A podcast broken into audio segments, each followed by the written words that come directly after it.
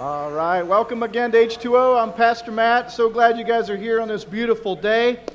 I just got to tell you, I got to start off and just tell you, I feel like a survivor today. I just spent a week at a teen camp doing a whole bunch of teachings. And I got to tell you, at the very beginning, I was bombing out really bad. These kids were so hard to connect with, and uh, they didn't laugh at any of my jokes. It was like crickets every time I told a joke. My family came, and my kids were in the back, and I got done with the first couple teachings because I had to do 10 teachings. It was overwhelming. And my kids were like, Dad, you got to get some better stories.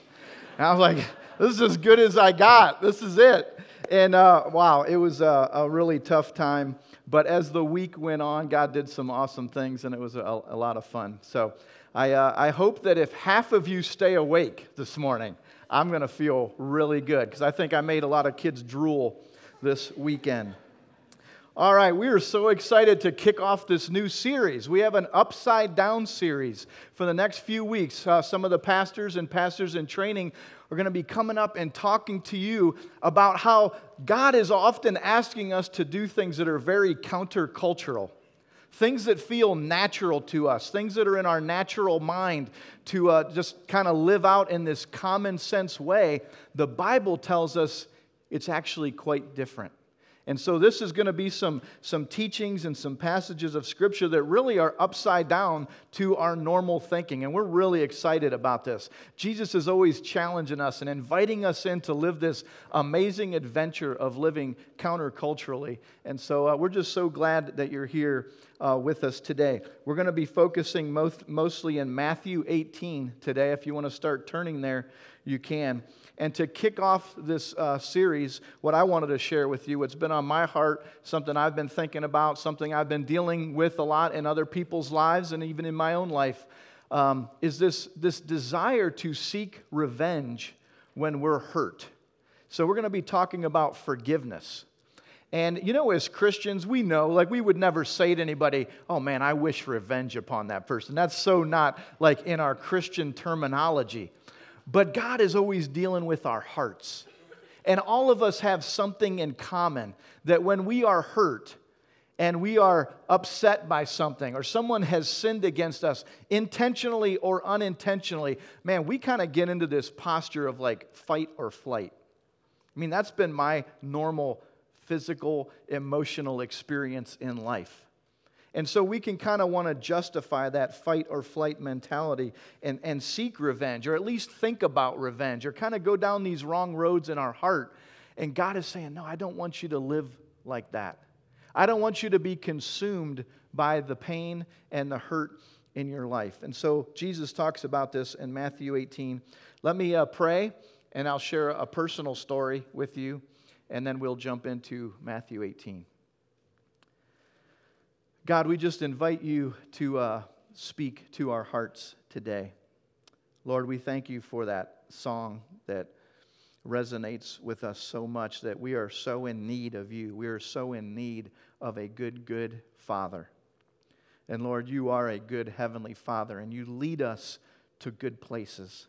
God, I'm just so thankful this morning that as I've wrestled through these things in my own life, that you have our best in mind and we can trust you.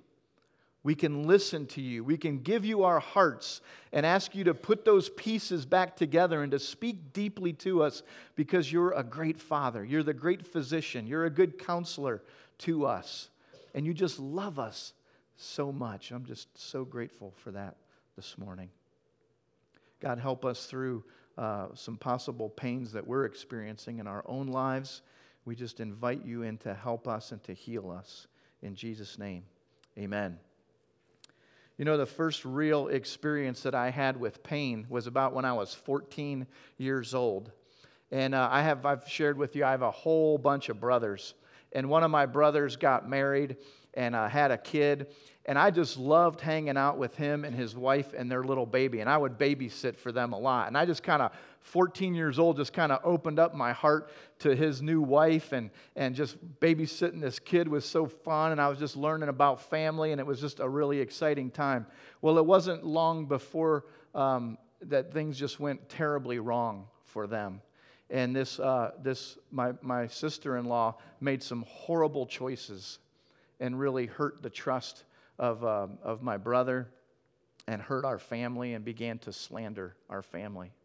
And I remember in the kitchen one day just standing in there with my mom, and my brother had come over, and he was over in the other room, and he picked up this picture of him and his wife, and he was looking at it, and he just punched the glass and just started bleeding. And I was just like so alarmed as a teenager, and I said, Mom, what's going on? And she told me some of the things that my sister in law had done and that they were getting a divorce.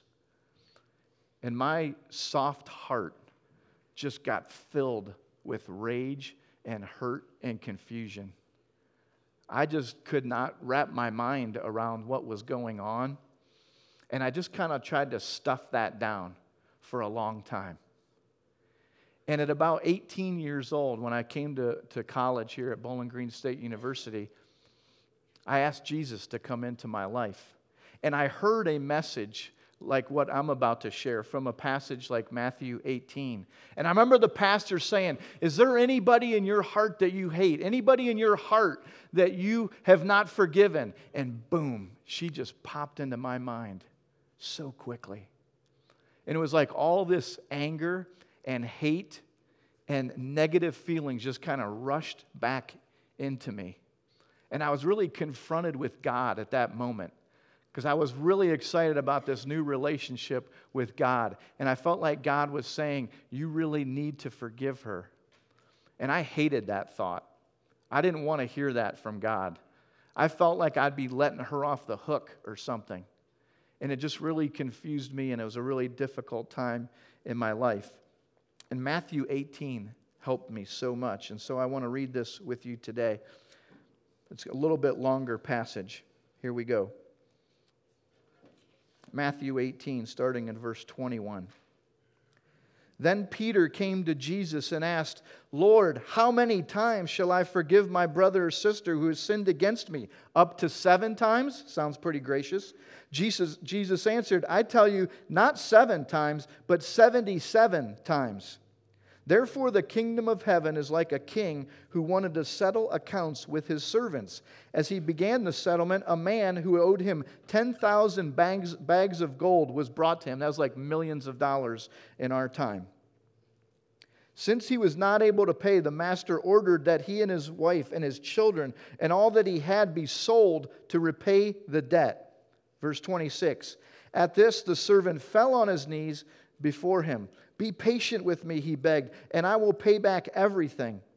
The servant's master took pity on him, canceled the debt, and let him go. But when that same servant went out, he found one of his fellow servants who owed him a hundred silver coins, maybe a thousand dollars or more. He grabbed him and began to choke him. Pay back what you owe me, he demanded. His fellow servant fell on his knees and begged him, Be patient with me, and I will pay it back. But he refused.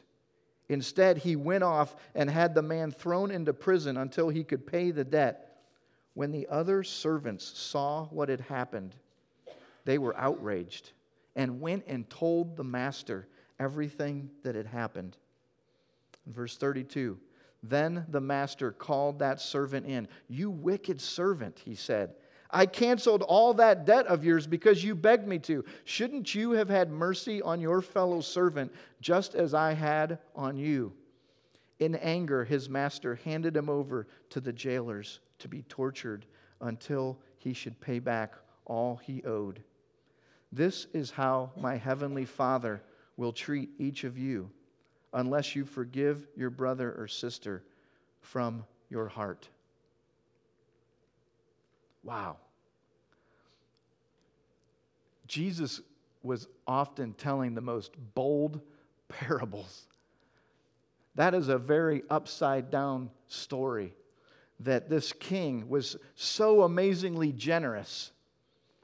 And this servant just took that for granted and couldn't find forgiveness in his heart. And in verse 35, it's such a harsh ending to the story that this king came back, this master came back and, and said, You're going to be hurt by what you did and your lack of forgiveness.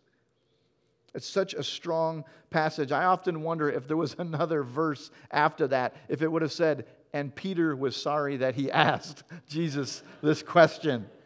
Thank you for laughing. Praise the Lord. but you know, as we focus on this parable by Jesus, I don't want to start by focusing on how the master treated him at the end of the story. The focus of this parable is this generous king this generous master. This guy owed millions of dollars in this story, in this parable, and the king took pity on him and had mercy on him and forgave his debt. You know, our ability to forgive others only comes through experiencing God's forgiveness toward us. That's probably the biggest point that I want you to take away from this morning is that if you're struggling with this toward any other person, it begins with you experiencing God's forgiveness toward you. The one that's forgiven much loves much. And when I started thinking about how I felt toward my sister in law, God started bringing to my mind, in, in His generosity and His graciousness, all the things that I had done in my past that deserved punishment.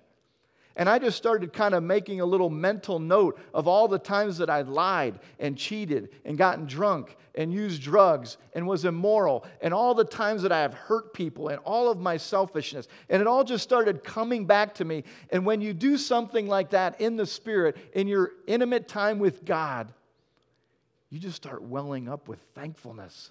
Wow, God, you really have forgiven me of so much.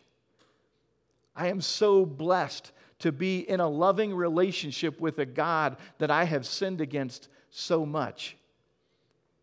And when God came down to earth to die for our sins, and he willingly died on the cross and said, I'm doing this for you because I love you and I don't want to spend eternity away from you.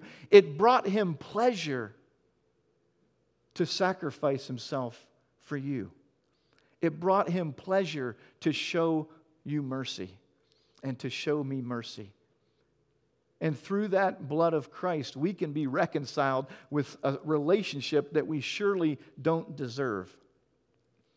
And so, the more we lean into that, and the more we really recognize and we're just brutally honest with ourselves about our shortcomings, we just start welling up with this forgiveness inside of us that we can now give toward other people. So, in light of that, when people hurt you, how do you respond? What are the emotions and the, and the thoughts that go through as I start to share this passage with you and I'm talking about this when it comes to people in your family? Maybe, maybe some spouses, maybe friends that you've had, maybe something that happened to you when you were a child. Maybe some coworkers that have wronged you. Maybe there's people that, that we don't even know from far away that we have a hate in our heart toward and we despise them. How do those things make you feel and how do they affect your relationship with God? There's one thing in common with all of us is if we, we have pain and we have hurt in this world. Matter of fact, Jesus promised us that. And what I was sharing before is that we can really get into this fight or flight mode. Where sometimes, just kind of maybe depending on your personality, you know, if somebody wrongs you, someone sinned against you, you may de- daydream about just fighting with them. Or maybe literally, verbally, you want to fight. Maybe you're a fighter, you know, and you're just like, I'm going to punish this person myself. You know, I think that's why we love action movies so much. Is we love to see that vigilante just blow the guy up at the end of the movie, you know? We want to see that bad guy punished at the end of the movie. And if he doesn't get exploded or something severe happened to him or hit by a train, we're just like, ah, it's just an okay movie, you know? Really wanted to see the bad guy get it. Or maybe we're that flight kind of person that we stuff it down and we hate conflict and we will run from conflict and we don't know how to lean into things and really deal with them. You know, when I was thinking about this fight or flight, I was thinking about dogs and deer. Okay? I have two little dogs. Here's a picture of my family, my three kids from a little while ago. All pictures are from a little while ago, by the way. And these are their two little puppies that are about two or three years old now. Now, you look at this picture, it's pretty cute, right? Sweet little dogs. These little dogs are killers now.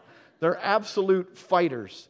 And they live to hunt and they love to kill things and they don't back down from anything. We had a one day, uh, Mary Lynn and I looked out the window. Mary Lynn said, Hey, there's a gigantic potbelly pig in our front yard. And I'm like, What in the world? Because we kind of have some farmland and we were trying to catch these dog, uh, catch these pig, and we couldn't. I was running around with a fool, like a big net in my hand, trying to catch this pig as a pet, and I couldn't. It was too fast, and so we kind of we kind of let the dogs get after it to just see what it would do. I, I wasn't going to let the dogs hurt this pig.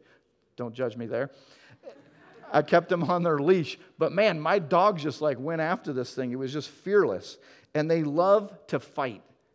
And the bummer is they get along really well. These dogs love each other, but when they get a little too, like, they're not getting enough exercise, they will turn on each other and fight. And it is the most horrible sound.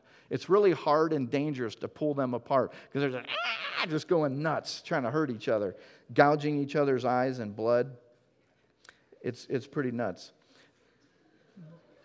The greatest thing is when they catch rabbits, and that's half a rabbit right there. Yeah, pretty gross. So maybe you kind of have that mentality in you. Okay, we can move that on to the next one. Let's go to something a little more passive, like the, the cute deer picture. We can go back to that. Ah, there we go. Now, you never hear about a pack of deer going after anything, do you? You never see on YouTube the deer getting together and saying, you know what, we're sick of this. Let's just get together. We're going to trample some hunter. This is it. We're just going after him. Never happens. The deer flee, the deer run away. And, and here's what's upside down about us is, is I think we kind of justify ourselves in this fight or flight. We want to go at it like my dogs, or we just want to flee the situation like a deer. But God is calling us to something different. We're not, we don't have to take suit from the animals. He can cause us to not just fight or flight, but to lean into forgiveness, to forgive. I had a conflict in the last few years, and it was one of the harder ones that I've had in my life. It was actually with another pastor. And for a, six months or a year or so, there was just this really difficult conversations about philosophy of ministry. And it was just making me lose sleep. And I was discouraged. And there were hours and hours and hours of us talking. And it was just a really difficult time. And I share that with you because sometimes, you know, you, maybe you think, oh gosh, I'm the only one that's feeling this way. Or these pastors, these people in ministry, they don't, they don't have these, you know, kind of feelings. They don't go through these experiences but I struggle just like you. And I was driving to Indianapolis for this conference, and I was just daydreaming about this situation, and I literally just felt flooded with, you know, adrenaline with this fight or flight. And I literally just said before God, Lord, you got to help me right now because I am thinking about punching this guy in the face or quitting my job and just moving away. That's what I was praying. That's how upset I was. And God just spoke to me and said, Is that your options? Is that really your only options? To fight this person or to just flee? And I heard him really clearly saying, I want you to keep leaning into this and forgive him. And I want you to go tell him how much you love him. I was just like, oh my gosh. No, Lord, this is, this is too hard. And he directed me to Galatians 6 1 through 3. And I've been meditating on this a lot lately, and I just love this passage. It's so convicting. Dear brothers and sisters, if another believer is overcome by some sin, you who are godly should gently and humbly help that person back onto the right path. And be careful not to fall into the same temptation yourself. Share each other's burdens, and in this way obey the law of Christ. If you think you are too important to help someone, you are only fooling yourself. You are not that important. Wow. That just, I read that passage and it just humbled me. Because at the very beginning, I kind of got a little bit puffed up. You know, it says, hey, you see someone else, you don't like something, maybe they're in sin, maybe you don't agree with them. You who are godly, yes, God, I'm the godly one in this situation. Share more with me, God. Go and gently and humbly help them, show them the error of their ways. You know, I was like, okay, I can, I, I, maybe I can do that. But be careful because you can fall into the same temptation yourself. And this needs to be us coming together, arm in arm, sharing each other's burdens. Because if you think that you're more important than other people or better than them, then you're fooling yourself. And man, that just kind of brought me back to earth. Because what I found is forgiveness for me can be difficult because I exaggerate. I think forgiveness for most of us is very difficult because all of us exaggerate. We exaggerate our strengths while we exaggerate others' weaknesses. Ponder that for a moment. When you're in conflict and you're really upset with someone, we tend to exaggerate how great we are and how right we are. And we tend to exaggerate what's going on in their life and just blow it up to something bigger. That's our pride. That's our, our self centeredness. That's our perspective on life. And we need God to come in and say, you know what? We're all in the same boat here. We're, we're hurting each other. We have faults and we have mistakes. And we need a gracious God to forgive all of us so that we can have community and be together. Now, let me throw an important clarifier in here, an important clarification. Because forgiveness doesn't mean that you have to be best friends with someone. That's really important. Some of you are in some really unhealthy situations, or you've been in some abusive situations, and you think, gosh, does this mean I need to forgive them and let them back into my life? I need to forgive them, and that's going to somehow justify what they did. That isn't what forgiveness is. I've had plenty of people in my life that God is working on me to forgive, but when my heart is right toward them, that doesn't mean I need to let them back into my life. Maybe they're in some kind of really unhealthy spot and they're so wrapped up in selfishness and they're not walking with Jesus and they're just doing damage to the people around them. God wants you to step away from that relationship. And that's okay to acknowledge where there's, you know, he doesn't tell Peter to be best friends with these people, but he tells them that he needs to forgive them. So when I'm struggling, I remember things like Ephesians chapter 4 or even if we're not in a relationship with this person anymore, we still need to get rid of all bitterness, passion, and anger toward them. No more shouting or insults, no more, no more hateful feelings of any sort. Instead, be kind and tender hearted to one another and forgiving one another as God has forgiven you through Christ this passage right here kind of gives us some idea of what forgiveness looks like. And I have a lot of people come and say, Matt, I think I'm forgiving, but tell me, you know, what does it mean? How am I actually going to feel to forgive people? How do I know that I'm walking with God in this and in a good place? And I just gave you a few um, signs here. This isn't a complete list by any means, but I wanted to just kind of throw out some things to you about signs of, of wanting revenge and a lack of forgiveness, that maybe these are some signs that you're experiencing that you're not in a right place of where God wants you to be. Maybe you're celebrating their calamity. If you want bad things to happen to them, or something bad happens to them, and you kind of get that, like, yeah, that's cool. They deserve that. You're probably not where God wants you to be quite yet. Daydreaming and scheming to punish them? You ever do that? where you're just replaying these fights in your mind and you're, you're losing sleep over it. You're thinking, oh man, I wish I would have said that. If I get in this situation with them again, I got something now because I'm thinking about it. I'm, I'm scheming and I'm daydreaming about how to really jab them, wishing hell for them. We're not wanting this person to be forgiven. We don't want them to have an encounter with God because we want to see their punishment. Or, this is a big one with us these days passive aggressive. You know, some people are really mad at you. I'm not personally mad at you, the passive aggressive person says, but some people think you're kind of an idiot. Some people think you're harsh and annoying. I'm not saying that, just those people. You know, the kind of passive aggressive comments that we can make, punishing them with harsh words or the cold shoulder. You know, times where we're really hurt and we're upset and we're just not talking to somebody for days and they're like, Are we good? Is everything okay? Yeah, we're fine. Why haven't you spoken to me for three days? What's going on? You know, we're, we're kind of punishing them in our heart or we're punishing them with gossip and slander.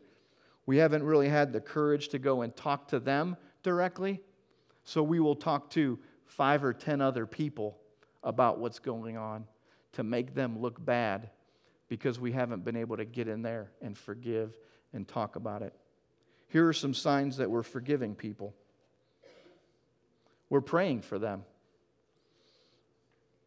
When God brings us to a really great place where we're understanding His forgiveness, we will have the, the heart and the spirit to pray for them.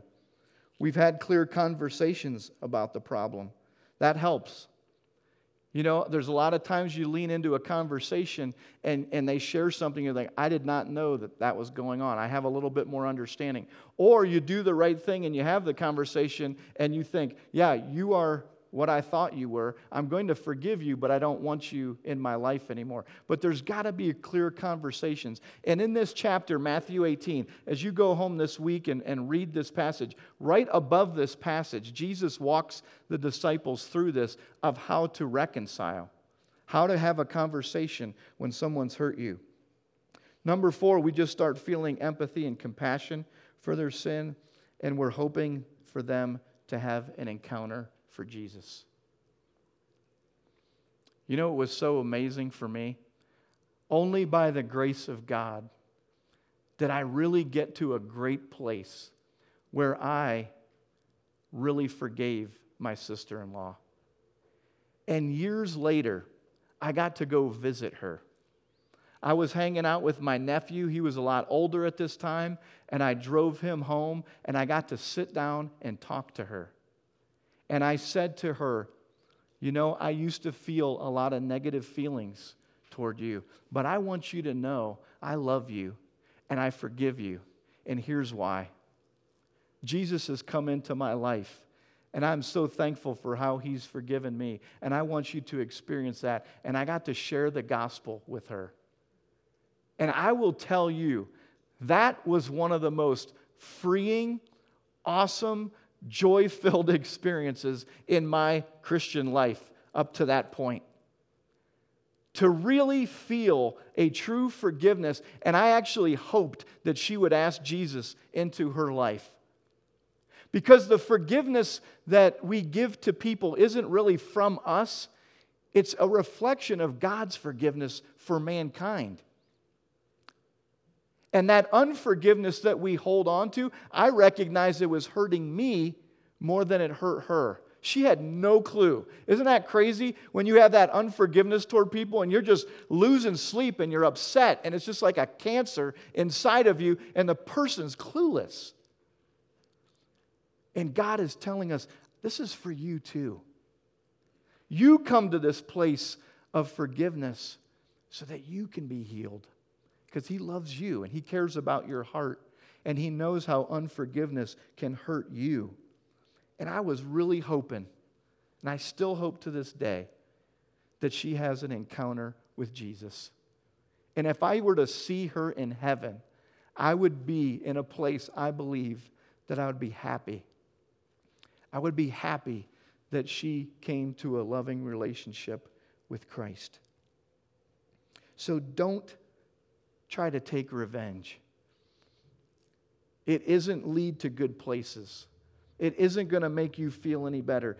Romans 12 says, Do not take revenge, my dear friends, but leave room for God's wrath. For it is written, It is mine to avenge, I will repay.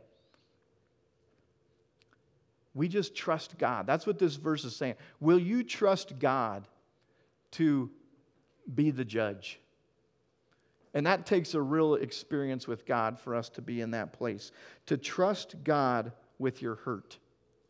That's what I encourage you to do today.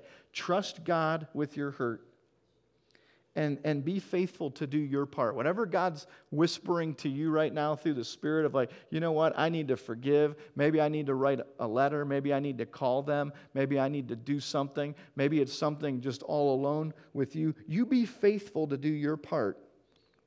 And remember God's great forgiveness toward you. That's what's going to really bring you into a good place. That's very countercultural today but it's God's will for our lives. And it really does bring us into a deeper intimacy with God. Let's pray.